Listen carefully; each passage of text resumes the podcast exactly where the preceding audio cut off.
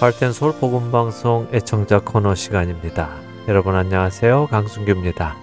애청자 여러분들께서 보내주시는 메모, 카드, 그리고 편지를 읽어드리는 시간이지요. 오늘은 3월 19일까지 도착한 편지 읽어드립니다. 안녕하세요. 요즘 코로나 병으로 시달리고 있는 시기에 주님의 보호 안에서 건강하시기를 하나님께 기도드립니다. 아이다호에서 해석 브루스 애청자님 보내주셨습니다. 이번에는 인디아나에서 온 소식입니다. 항상 수고하시는 모든 봉사자분들께 진심으로 감사드립니다.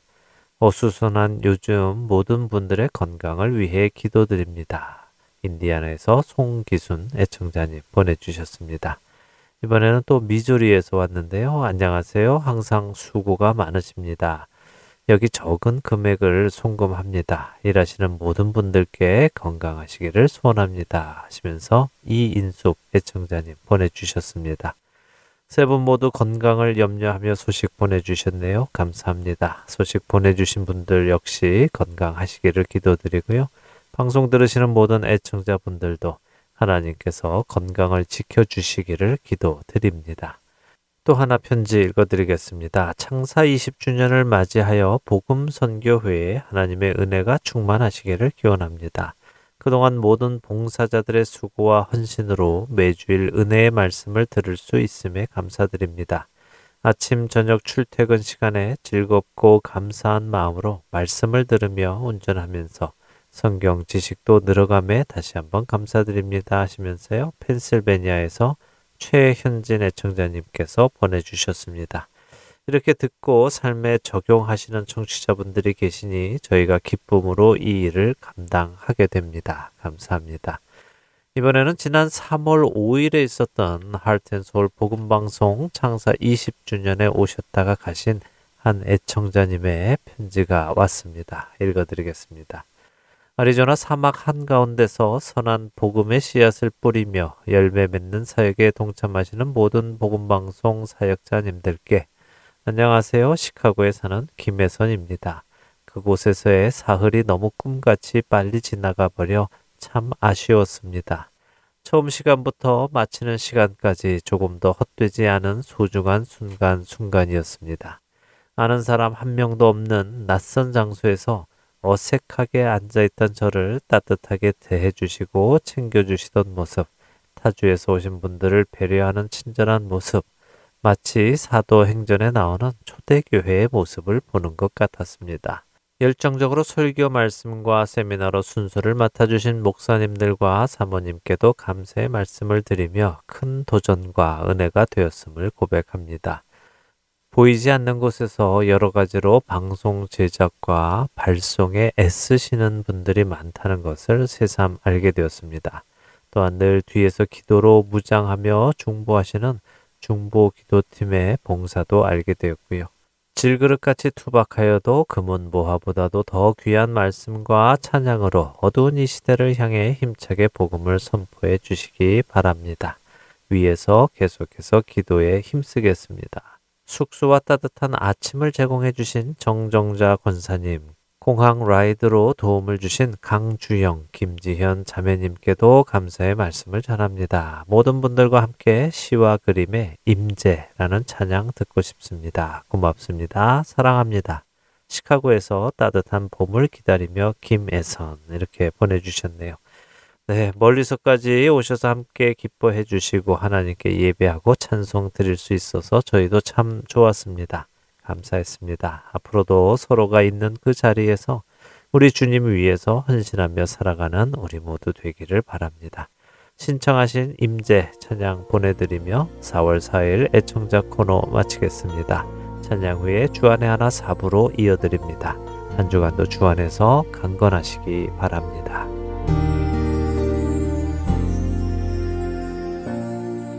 하늘의 문을 여소서. 이곳을 주목하소서. 주를 향한 노래가 꺼지지 않으니. 하늘을 열고 보소서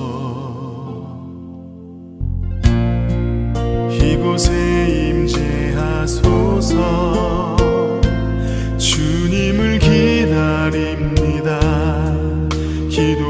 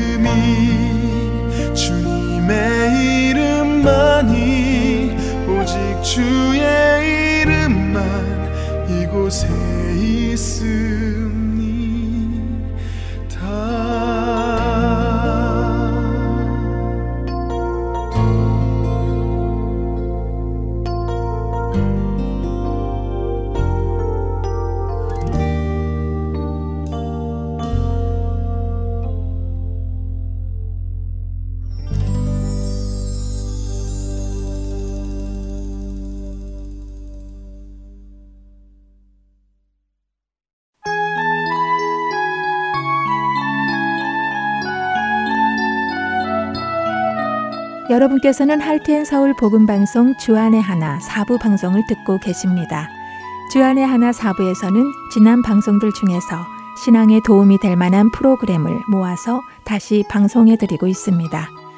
이번 시즌에는 2014년에 방송된 아나크리노 시즌 2와 2016년에 방송된 성경 속 단어 한마디 그리고 2018년에 방송된 살며 생각하며가 준비되어 있습니다.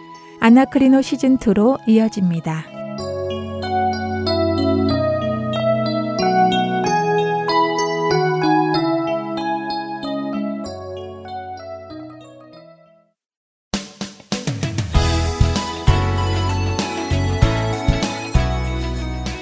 애청자 여러분 안녕하세요. 여러분과 함께 성경을 상고하는 프로그램 아나크리노 진행의 최강덕입니다. 여러분 안녕하세요. 강승규입니다. 네, 아나크리노 지난 시간에는요. 엘리사 선지자에 관해 상고를 해보았습니다. 네. 갑절의 영감을 구한 것은 우리 생각처럼 정말 능력을 갑절로 구했다는 것이 아니라 엘리야 선지자의 많은 제자들 중에 엘리사 자신이 그 뒤를 잇는 후계자가 되게 해달라는 의미였다는 것을 상고해 보았죠. 예, 그와 함께 엘리사 선지자를 놀리다가 곰에게 죽음을 당한 아이들이 우리가 생각하는 대여섯 살의 어린 아이들이 아니라 당시 우상을 섬기던 본산지에 살며 하나님의 선지자와 하나님의 하신 일을 멸시하고 조롱하던 자들에게 임한 하나님의 심판이었음도 보았습니다. 네, 특별히 엘리사 선지자가 그들에게 화를 내거나 싸우거나 한 것이 아니라 하나님께 심판을 부탁했다는 것이 새롭게 다가왔습니다. 그것을 보며 우리 그리스도인들도 우리 스스로 원수를 갚거나 복수를 하거나 해서는 안 되고 또 하나님께 심판을 맡겨야 한다는 것을 생각하게 되었습니다. 예, 악을 악으로 갚지 않고 선으로 악을 이겨야 하는 것이 우리의 할 일이죠. 네, 아멘입니다.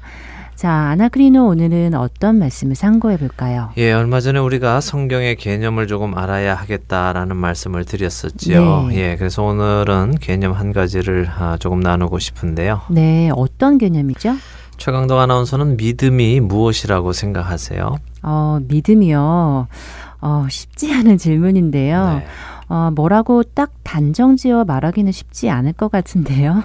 어, 예, 맞습니다. 믿음, 이렇게만 말하면 참 광범위하지요. 어디서 이야기를 시작해야 할지 모릅니다. 아, 그러면 조금 더 구체적으로 여쭤볼게요. 구원은 무엇으로 받습니까? 어, 그야 당연히 믿음으로 구원을 받죠. 행위로가 아니라 믿음으로 받는 것이지요? 그럼요. 그거야 뭐 모든 그리스도인들이라면 다 아는 것 아닌가요? 맞습니다. 그리스도인이라면 믿음으로 구원받는 것을 다 압니다. 그렇다면 이렇게 여쭤볼게요. 우리가 믿음으로 구원을 받는데 무얼 믿음으로 구원을 받습니까? 어, 무얼 믿음으로 구원을 받느냐고요. 네. 그것도 쉽지요. 바로 나는 죄인이고 죄의 싹은 사망이고 어, 그런데 예수 그리스도께서 나의 죄를 대신 지고 사망의 값을 치르셨기 때문에 내가 그것을 믿고 예수 그리스도 그분이 하나님의 아들이심과 나의 구세주 메시아 되심을 믿는 믿음이지요. 예, 잘 알고 계시네요. 그 정도는 어릴 적 주일학교에서 잘 배워왔습니다. 예, 맞습니다. 어, 말씀하신 대로 믿음이란 나는 하나님의 심판 아래 있는 죄인이고 그 죄인인 나를 위해 예수 그리스도께서 십자가에서 심판을 받으심으로 내게 영원한 생명이 주어졌다 하는 것을 믿는 것이 믿음이라고 합니다. 네. 하지만 과연 우리가 지금 말씀드린 이 믿음의 정의를 믿는다는 것을 어떻게 알 수 있죠? 네. 내가 그리스도를 믿는다는 것을 무엇으로 알 수 있느냐는 것입니다. 아, 그러니까 내가 구원에 이르는 믿음을 가진 것을 무엇으로 알 수 있느냐. 그런 말씀인가요? 네. 아, 그건 뭐 삶의 열매로 알 수 있지 않을까요? 삶의 열매요. 그럼 삶의 어떤 열매를 말씀하시나요? 음, 성령의 열매이죠. 성령의 열매요. 그러면 성령의 열매는 또 무엇입니까?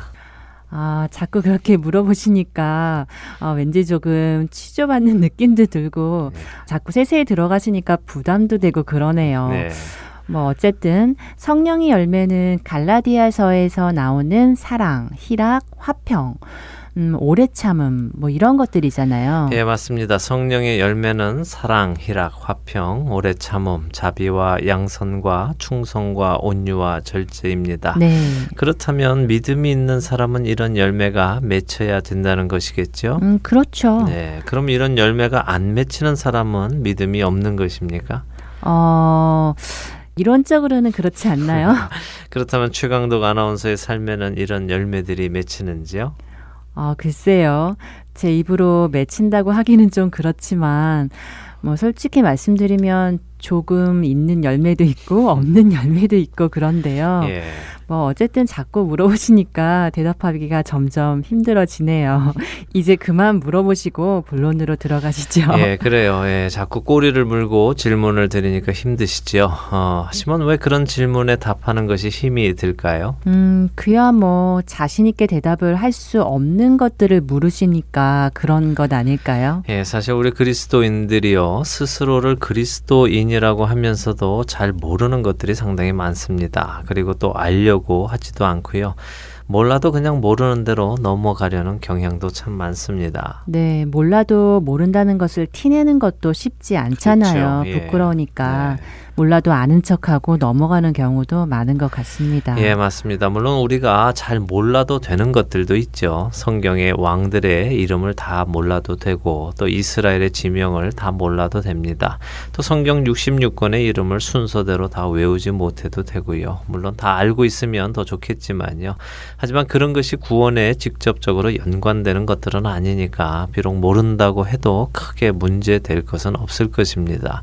하지만 구원에 직접 직접적으로 연관되는 것들은 알아야 하지 않겠습니까? 하나님이 누구신지, 예수 그리스도가 누구이신지, 또 구원이란 무엇인지, 믿음이란 무엇인지 이런 것들 말입니다. 어, 그건 그렇죠. 그런 것들은 알아야 하죠. 예, 이렇게 반드시 알아야 하는 것들까지도 그냥 모른 채로 넘어가기 때문에 우리의 신앙이 자라지 않고 그냥 머물러 있는 것이 아닌가 하는 생각이 저는 듭니다. 음.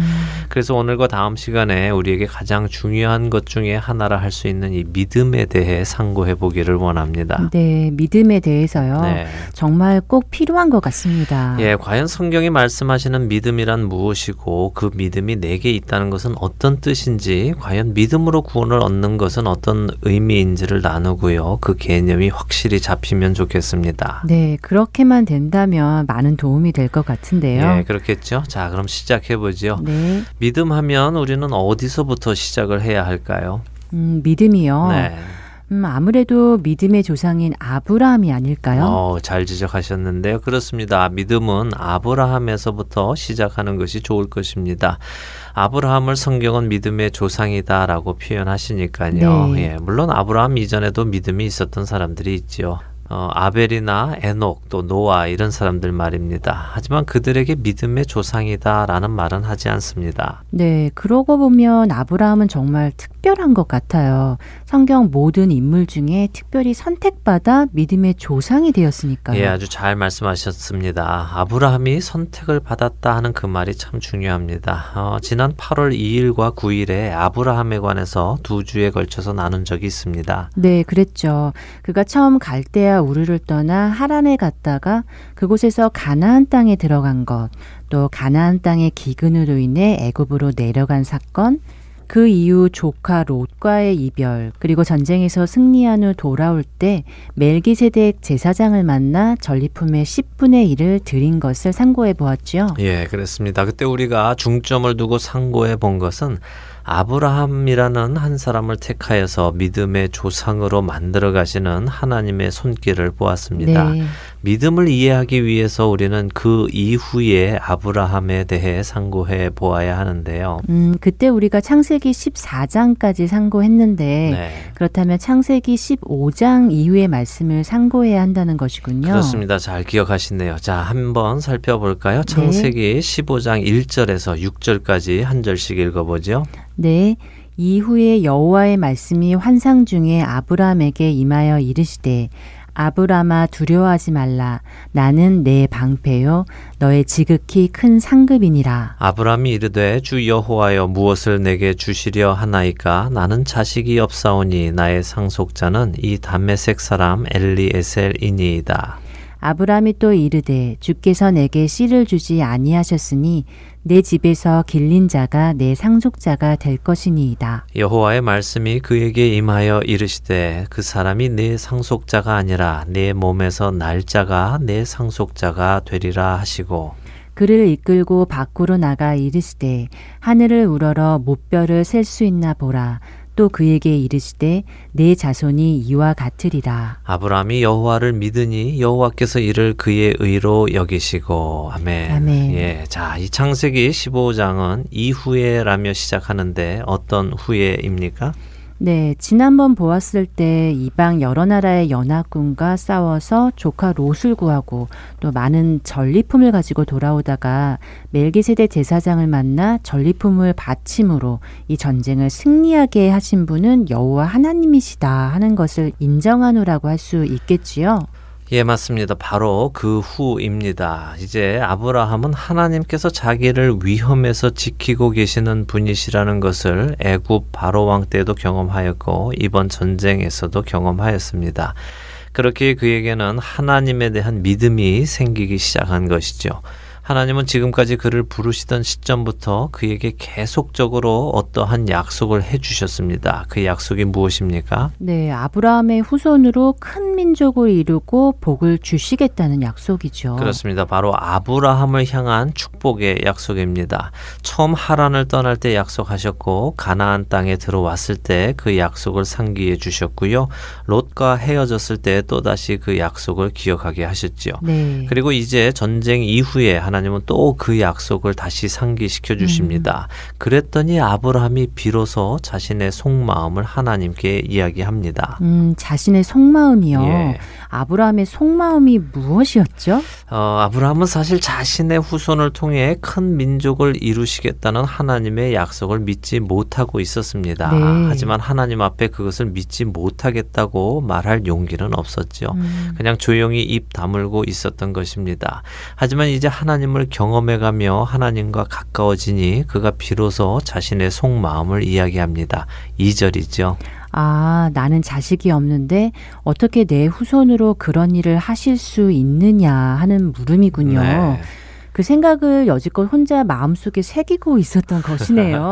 예, 그래서 하나님을 슬쩍 떠보면서 제 상속자는 자신의 종 엘리에셀이라고 이야기합니다. 네. 그러면서 하나님이 내게 씨를 주지 않으셔서 내 친자식이 없다는 것을 은연중에 하나님께 말하죠. 재밌지 않습니까? 네. 은근슬쩍 하나님도 아시면서 왜 자꾸 이런 말을 하세요 하는 투로 이야기하고 있습니다. 어, 들어보니 그렇네요. 주께서 내게 씨를 주지 아니하셨다 있다고 마치 투정처럼 말하는 듯 들리는데요. 예, 그러자 하나님께서 말씀하시지요. 너의 종 엘리에셀이 아니라 네 몸에서 날짜가 네 상속자가 될 것이다라고 분명하게 말씀해 주십니다. 음. 그리고 별을 보여 주시면서 너의 자손이 이렇게 많아질 것이다라고 약속해 주시는 것이죠. 어, 나이 여든이 다 된 아브라함에게 네 자손이 이렇게 번성할 것이다 하면 대부분의 사람은 그 약속을 믿지 못할 것입니다. 그렇죠. 지금껏 자녀가 있는 것도 아니고 그동안 한 번도 자녀를 갖지 못했는데 네. 어떻게 그것이 믿어지겠어요? 맞습니다. 믿어지지 않습니다. 어, 그런데 그 순간 아브라함은 하나님을 믿었다는 것입니다. 음. 6절이 그렇게 말씀하시죠. 아브라함이 여호와를 믿으니 하나님께서 어떻게 하셨습니까? 이를 그의 의로 여기셨다고 하시네요. 네. 다시 말해 그의 믿음을 의로 여기셨다는 것이군요. 예. 자, 그럼 이 아브라함의 상황을 보았을 때 믿음을 무엇이라고 우리는 말할 수 있습니까? 음, 믿음은 하나님의 약속이 이루어질 것이다 라는 것을 믿는 것이라고 할 수 있겠네요. 그렇습니다. 믿음은 하나님을 믿고 그분의 말씀을 믿고 그분의 약속을 믿는 것입니다. 그것이 의로 여김을 받는 것이죠. 네. 그것을 믿는 것에 아브라함의 노력이나 행위나 율법적인 제사가 필요합니까? 아니요. 전혀 그렇지 않은데요.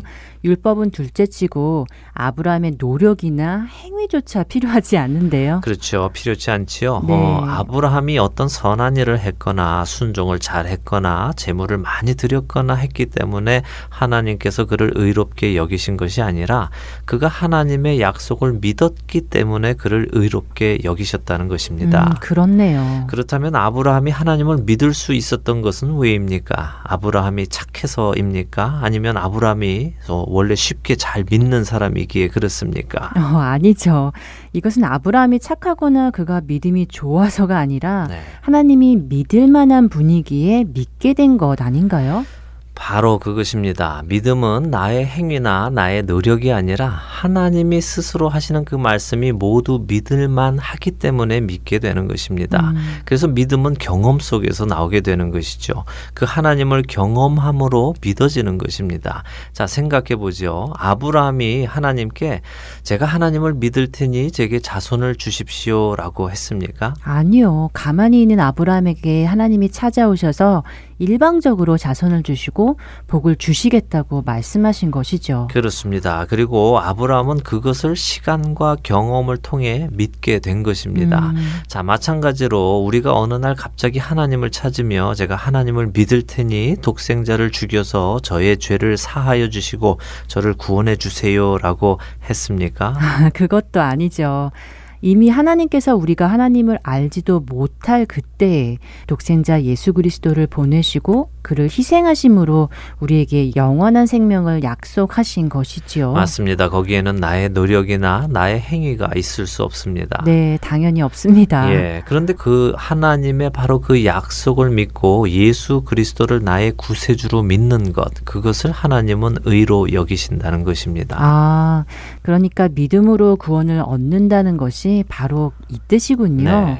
믿음의 조상 아브라함이 믿을 수 없는 상황에서 하나님의 약속을 믿은 것처럼 우리도 믿을 수 없는 이 상황 속에서 하나님의 약속을 믿는 것. 이것이 바로 믿음이고 이것이 바로 우리를 구원에 이르게 하는 믿음인 것이군요. 그렇습니다. 이것이 바로 믿음인 것입니다. 아, 그런데요, 이것만 가지고는 설명이 조금 부족합니다. 우리가 조금 더 깊이 생각을 해야 할 것들이 있기 때문인데요. 아, 더 깊이 생각할 것이요.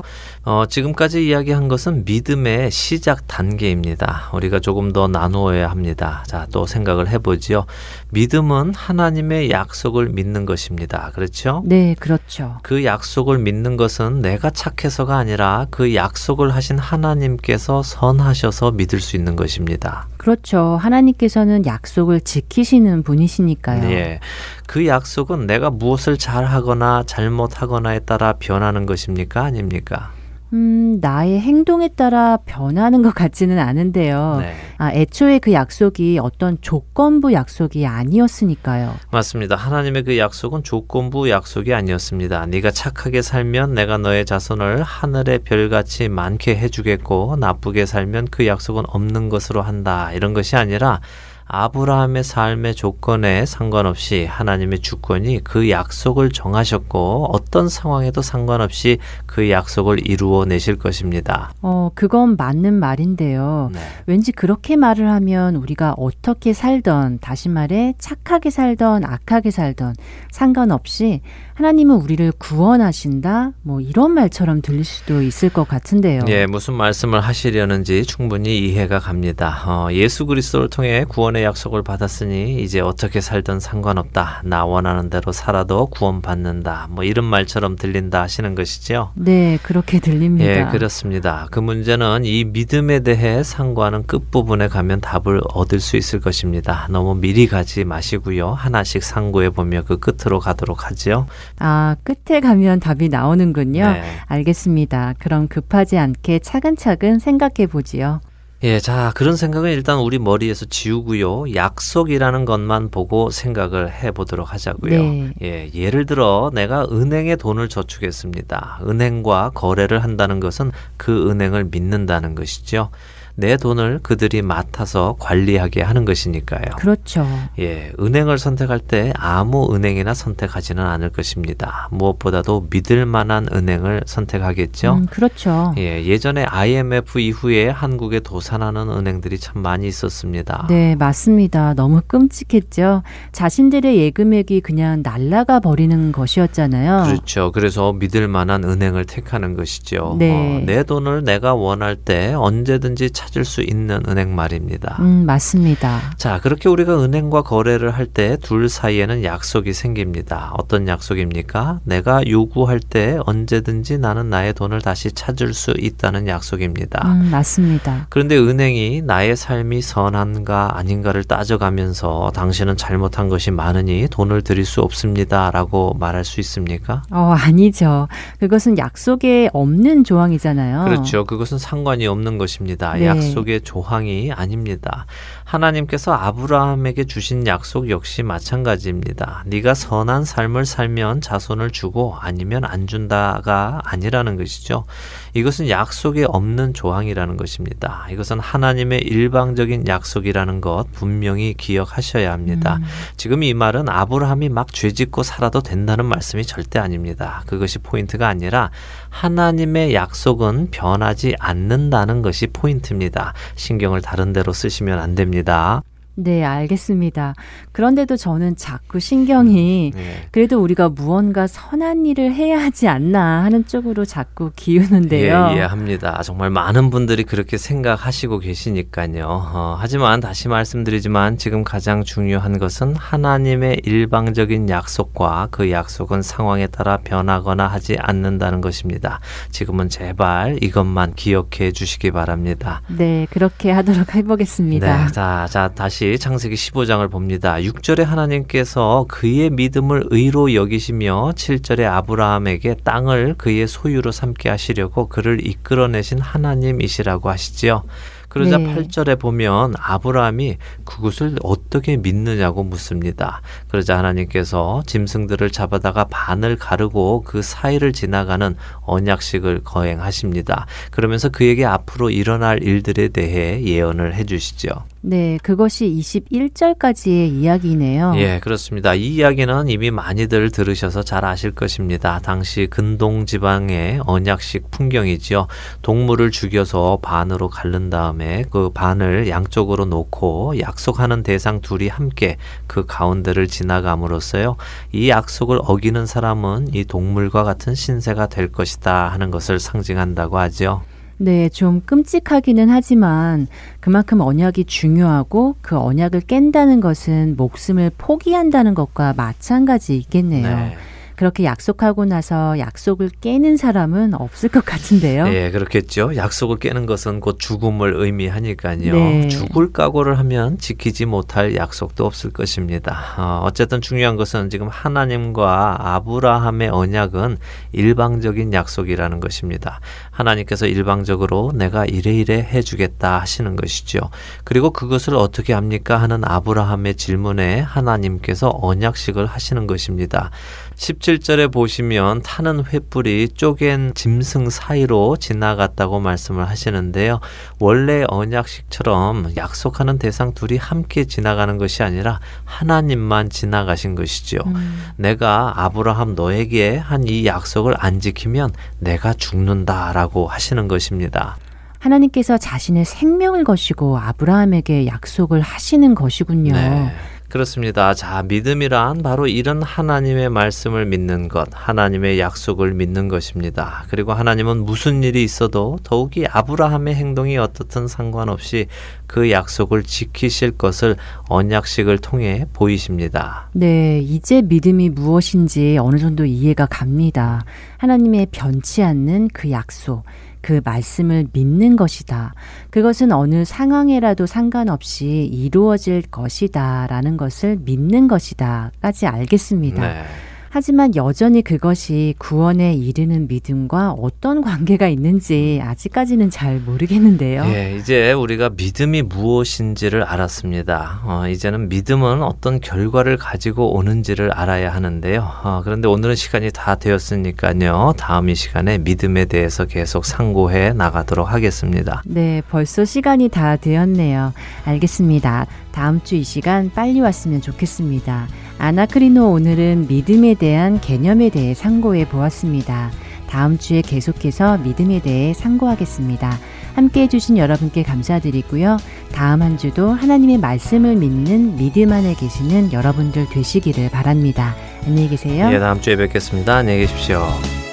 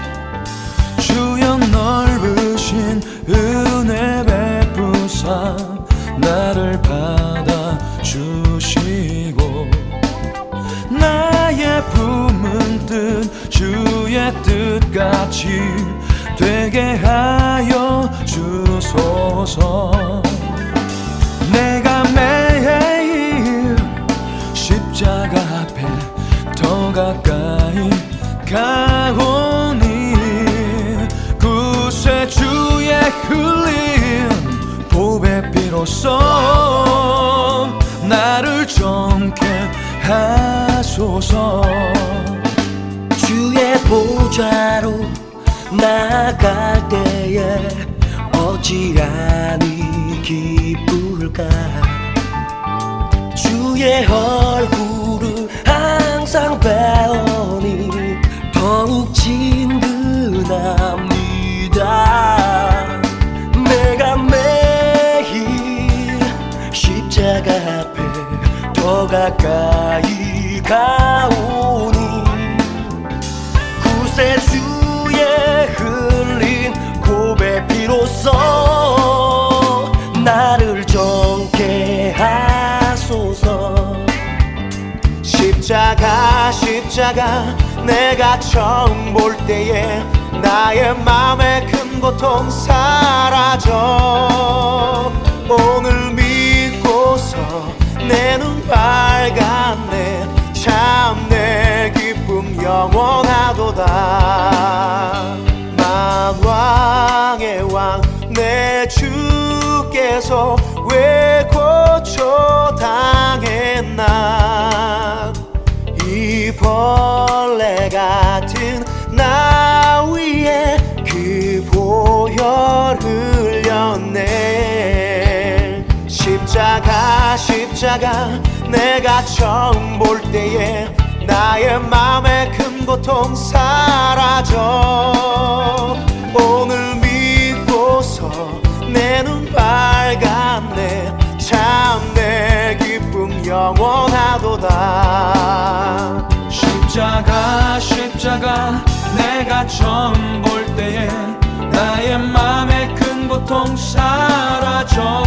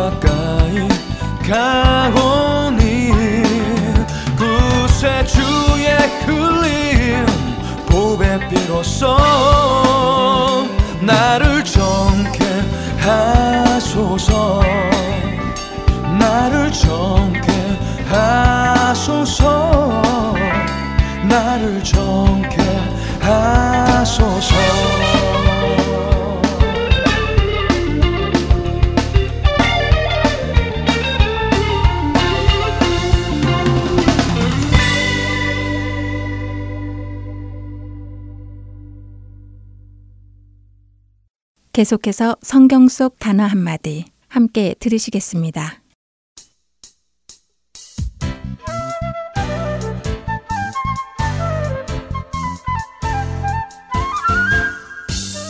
여러분 안녕하세요. 성경 속 단어 한마디 진행의 이다솜입니다. 오늘은 우리가 말씀 속에서 가끔 만나게 되는 사람들 중 세리에 대해 알아보려 합니다. 예수님의 제자였던 마태, 그리고 예수님이 오신다는 소식을 듣고 돌 무화과 나무에 올라가 예수님을 보고자 했던 사케오도 모두 세리였다는 사실 알고 계셨나요? 예수님 당시 세리라는 직업은 사람들에게 손가락질을 받는 직업이라고 하는데 왜 그랬을까요? 세리를 사전에서 찾아보면 세금을 매기고 거두어 들이는 업무를 담당하는 관리라고 간단하게 적혀 있습니다. 지난주 호산나의 단어 뜻을 설명드리며 예수님께서 이 땅에 계시던 시대에는 유대인들이 로마의 식민으로 살고 있었고 로마 정부의 억압 속에 살고 있었다고 말씀드렸지요. 당시 로마 정부는 유대인들에게 세금을 걷기 위해 유대인들을 세리의 자리에 두었습니다. 그리고 세리들에게는 특별한 권한을 주었지요.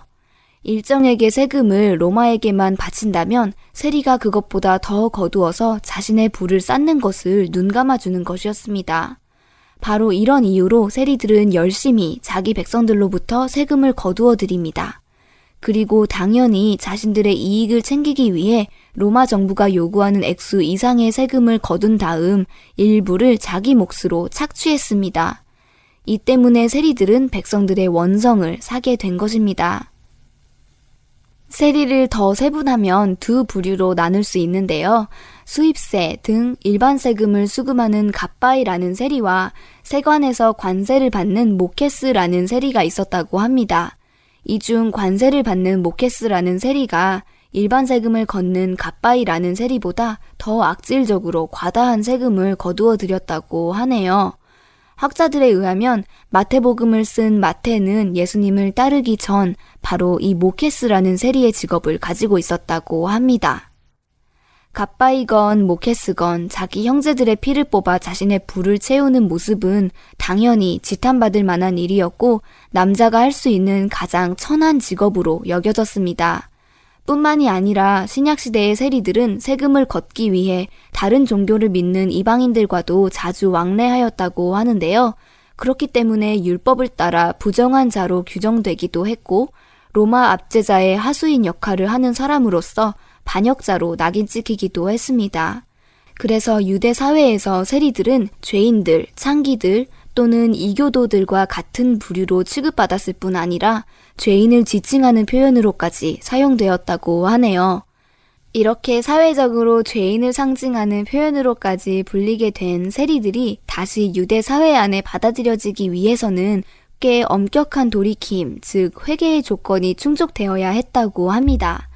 그들은 자신들의 직업을 포기해야 할 뿐만 아니라 다른 사람들로부터 부당하게 거두었던 몫의 5분의 1을 더해 되돌려 주어야 했습니다. 이렇듯 남들과는 다른 혹독한 회개의 조건이 달렸기에 세리들에게 하나님의 구원이 임하는 것은 애당초 불가능한 일인 것처럼 생각되어지기도 했다고 하네요. 그러나 말씀 속에서 우리는 예수님께서 세리들과 함께 어울리시는 장면을 볼 수 있습니다. 예수님께서는 세리들과 함께 식사도 하셨고 세리들의 장이었던 사케오의 집에도 방문하셨습니다. 세리였던 마태를 사도로 불러주시며 제자 삼아 주시기도 했지요. 그래서 사람들은 이렇게 세리들과 가까이 하시는 예수님을 죄인과 세리의 친구라고 비꼬아 부르기도 했습니다. 예수님께서 죄인들과 가까이 하신 이유는 무엇일까요? 그들과 같이 죄를 짓는 분이시기에 그런가요? 절대 아니지요. 바리새인의 서기관들이 예수님께 어찌하여 세리 및 죄인들과 함께 먹는가라고 물을 때 예수님께서는 마가복음 2장 17절에서 이렇게 답해 주십니다. 예수께서 들으시고 그들에게 이르시되 건강한 자에게는 의사가 쓸데없고 병든 자에게라야 쓸데있느니라. 나는 의인을 부르러 온 것이 아니요 죄인을 부르러 왔노라 하시니라. 죄인을 찾아 구원하시기 위해 오신 예수님, 바로 그분의 은혜로 인해 세리와 같던 여러분과 저도 구원에 이르게 된 것이지요. 성경 속 단어 한마디, 오늘은 세리에 대해 나누었습니다. 저는 다음 주에 다시 뵙겠습니다. 여러분, 안녕히 계세요.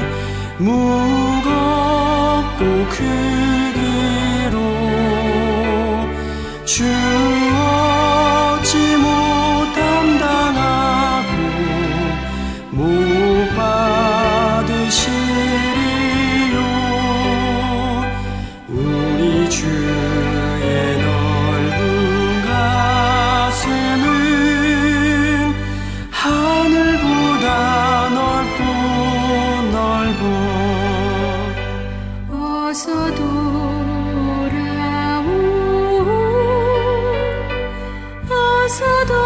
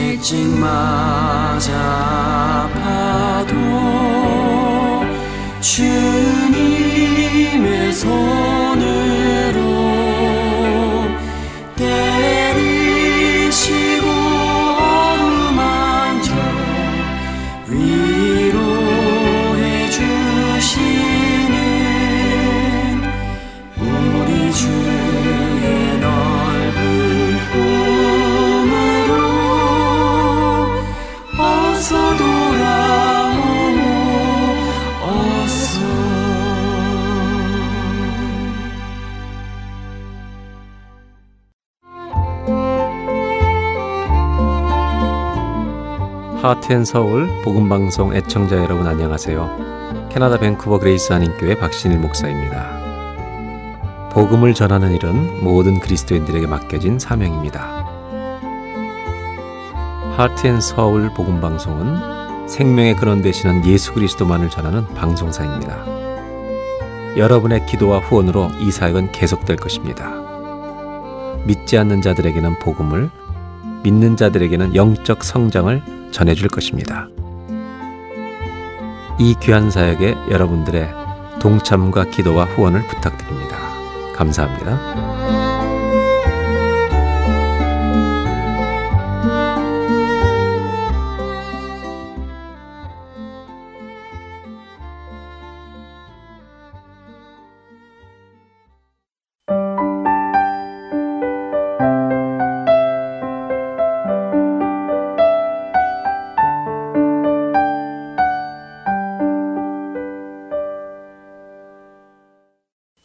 생각하며로 이어집니다.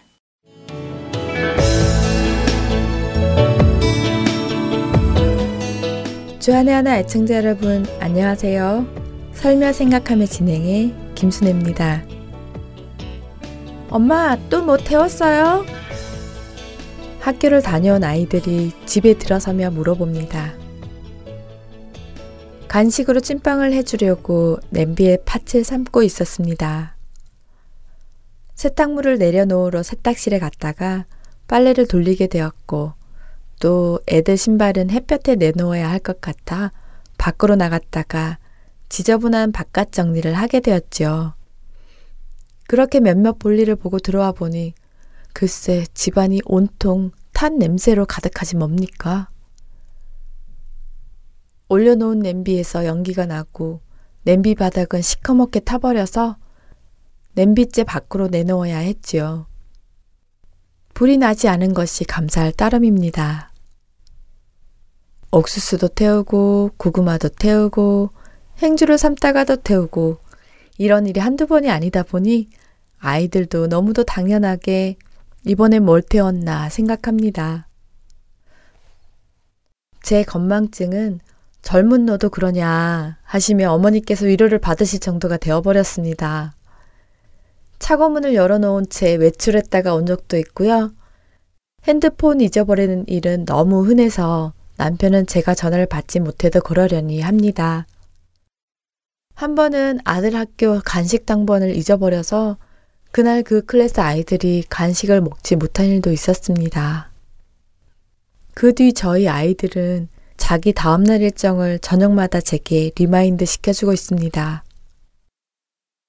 원래 이렇게 잘 잊어버린 성격이 아니었는데 언제부터 이렇게 되었을까를 생각하다 보니 어렸을 때는 완벽주의가 몸에 배어 있었던 것이 떠올랐습니다. 바른 생활, 바른 언어 사용은 물론 자기 것은 자기가 꼭 잘 챙겨야 하고 뭐든 기준 틀에서 벗어나지 않으려 노력했었지요. 예수 믿는 사람은 모범이 되어야 한다고 생각했기 때문입니다. 그렇게 내가 잘해서 예수님도 나를 선택하셨고 그 선택하심에 걸맞게 바르게 살아야 한다고 생각했었습니다. 그러다 보니 이것이 내 자신의 의가 되어서 다른 아이들을 마음속으로 은근 정죄하면서 비판도 했었지요. 그러나 어느 날 물건을 잊어버리고 놓고 왔더니 찾아주는 친구가 생겼고 실수를 해서 마음이 상했더니 위로해주는 친구가 생기면서 그 정제했던 마음들을 내려놓게 되었습니다. 완벽주의자였던 제가 나의 의지로 잊어버리지 않는 것도 한계가 있음을 이렇게 건망증으로 여러 사람을 곤란하게 하고 나서야 알게 되었습니다. 인간은 사는 날 동안은 온전할 수 없음을 날마다 깨달으면서 온전하신 주님을 바라보게 하셨습니다. 예수 안에서 내가 어떤 존재인지를 볼 줄 모르는 완벽주의자는 자신만은 완벽하다고 생각합니다. 아니, 완벽하고자 노력하는 자신을 과잉평가합니다. 모태신앙으로 자란 사람들 중에 그런 분들이 꽤 계십니다. 늘 기독교 문화 안에서 자랐고 큰 틀에서 벗어나지 않으며 자라다 보니 나와 다른 사람들을 이해하기가 어렵습니다. 완벽주의 하면 사도 바울을 빼놓을 수 없죠. 바울도 사울일 때 정말 열심히 하나님을 믿었던 사람이었지만 예수님을 핍박하는 사람이었습니다.